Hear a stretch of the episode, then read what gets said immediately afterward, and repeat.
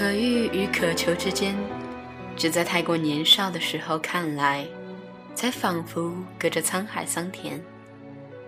偏偏又是年少，才会为一束日光、一盏窗台、一级台阶的微凉而哽咽。谁又能想到，这哽咽竟能这样顽强地蹒跚过岁月？恍恍惚惚，清浊相间。一点一点凿穿世间最冥顽的时间之石，直至透亮透亮，凝成哀而不伤的字。生命正因此不轻不重，却独一无二的很，在阳光下闪耀着，生生不息，又遥不可及的希望。大家好，我是阿九，这里是不二家。今天来聊聊一部很早的电影《情书》。开始的开始是因为很多人的推荐，最后的最后，却慢慢感受到了故事带来的感悟。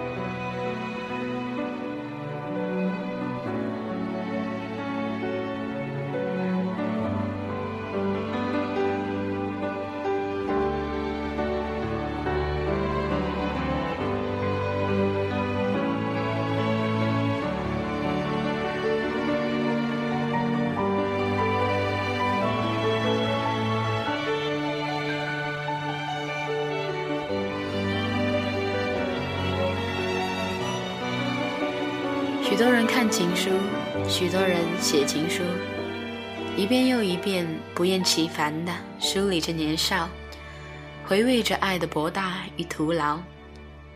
也许只有到了可以追忆的时候，爱才称其为爱。它永恒，它不朽，因为它深植记忆。它可以分享，可以遗忘，却无法互相替代。无法争抢，无法偷窃，无法模拟，因而具有天然的神圣性。情书，日本式的优雅与委婉，常常给人一种震慑的美。日本电影人精微的创作力和感受性，使得他们的作品在模仿之外，更具有独立的诗性追求，寻找世界上另一个我。是日本电影中一个经典的主题。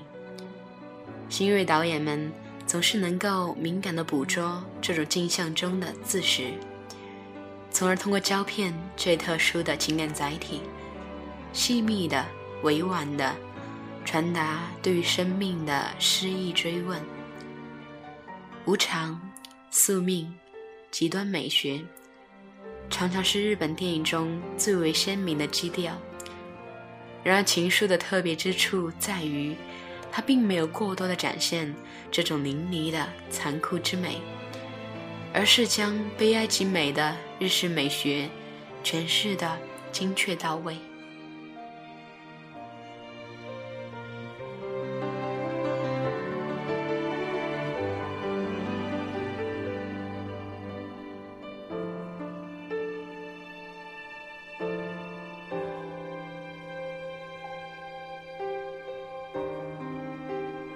渡边博子因为强烈思念，而去寻找死去恋人青年时代的记忆。导演给予他的镜头色调总是暗暗的，与女藤井树的温暖色调对比，悲悯之心跃然显现。从影片一开始的雪中祭奠，到渡边博子压抑内敛的脸部特写。整个故事都笼罩着死亡的阴影。死亡不是遗忘，而是未知，是无助，是伤痛。渡边博子静静地躺在浩瀚的雪地中，凝住呼吸。他试图通过这种亲近死亡的方式，缓解两年以来的强大孤独感，试图走出这段无果的期盼。深情的女子像沉默的雪，绵延浩瀚。在她眼神中，投影的不仅仅是她无措的命运感，更有她期盼能够互通情感的对话世界。情书是最为古典的传情方式，它不需要直面，不需要声音，它承载着等待，承载着希望。它是自我叙述，也是自我认识。你好吗？我很好。这似乎远远超越了问话本身，而成为了追问生命的直接表达。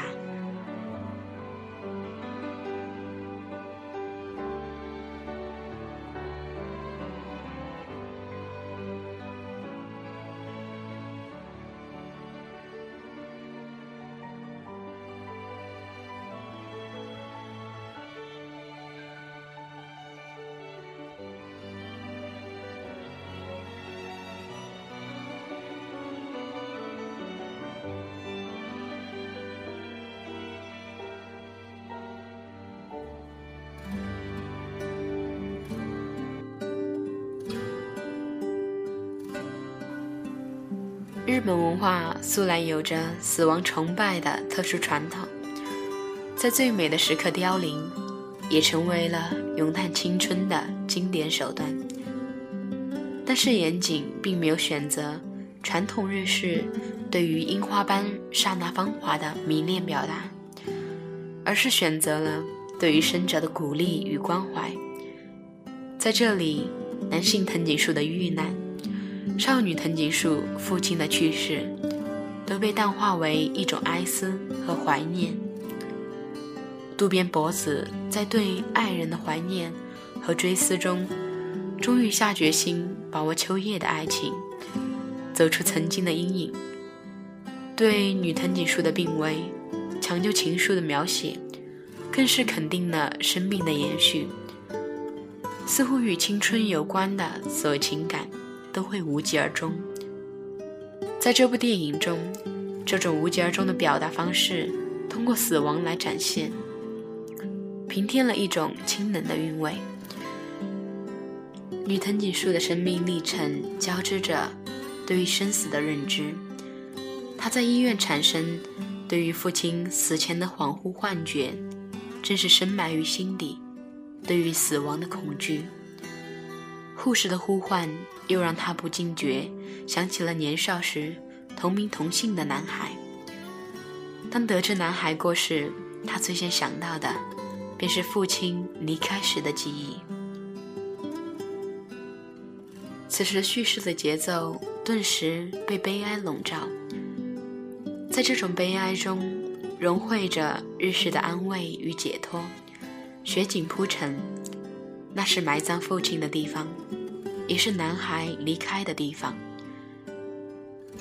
生命终结于自然，就仿佛终结于永恒。而此时将悲哀视为美，无疑是最好的安慰。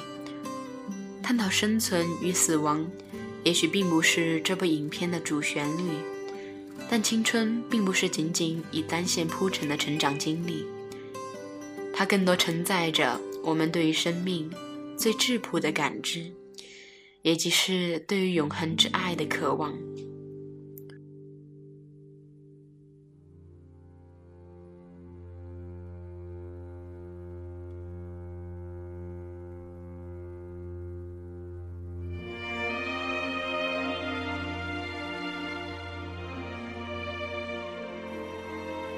年少时的爱，清澈的，不沾染丝毫欲望，纯洁如雪，深深。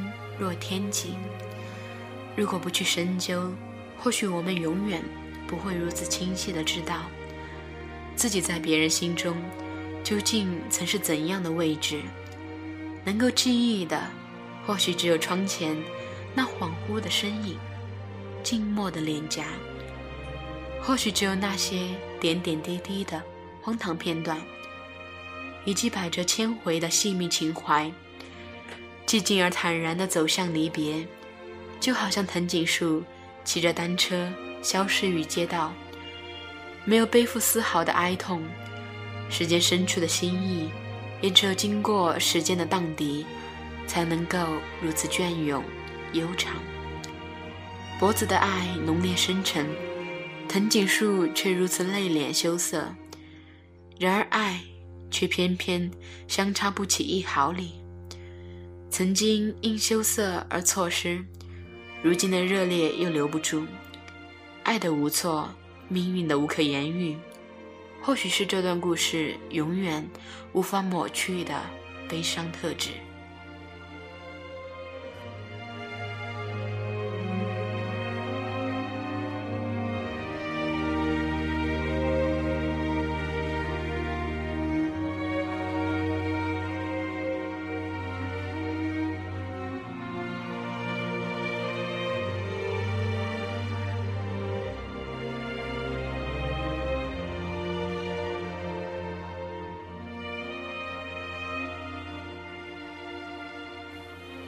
当藤井树打开追忆似水年华的扉页，看到了那张书签的背面，相信所有的观者都会被他含着泪水又不知所措的笑容所打动，仿佛一瞬间，渡边博子的全部酸涩与思念，都转移到了他的心上。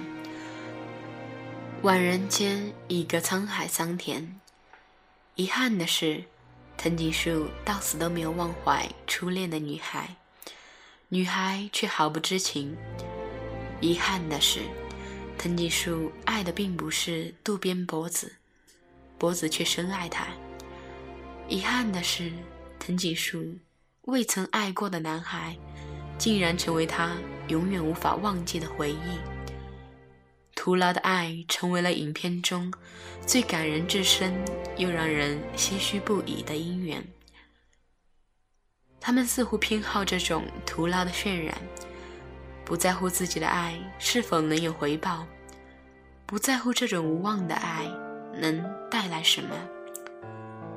徒劳凭借的是一种精神，一种无怨无悔的信仰，可以超越生死而永恒存在的力量。想起雪地中渡边博子的呼喊，想起病榻上藤井树的呢喃，想起那束日光，那盏窗台。也许他们都背负着徒劳之爱，而孤独行走，面带微笑，隐忍坚强。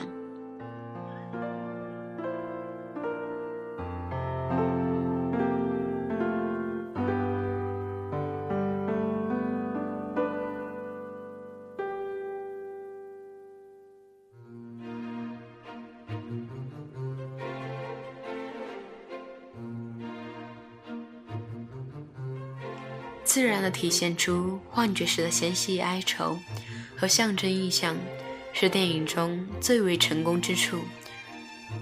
玄虚的哀感、迁移和清冷的风韵，将影片定位于青春，却又不止青春。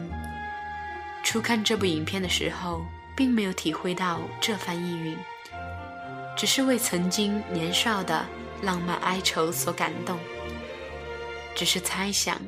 倘若女藤井树与男藤井树曾经相爱，结局又会怎样？又是想着，这情书指的是什么呢？是渡边博子寄往天堂的信，还是少年藤井树细心描画喜欢女孩的书签呢？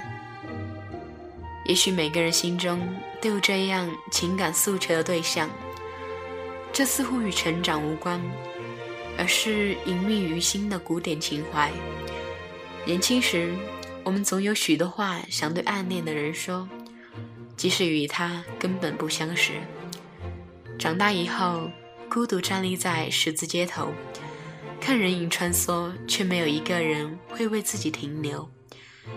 冥冥间，是否会有一个人和我一样面貌，一样寂寞，一样站在黑暗的舞台上？等待照亮彼此的光线。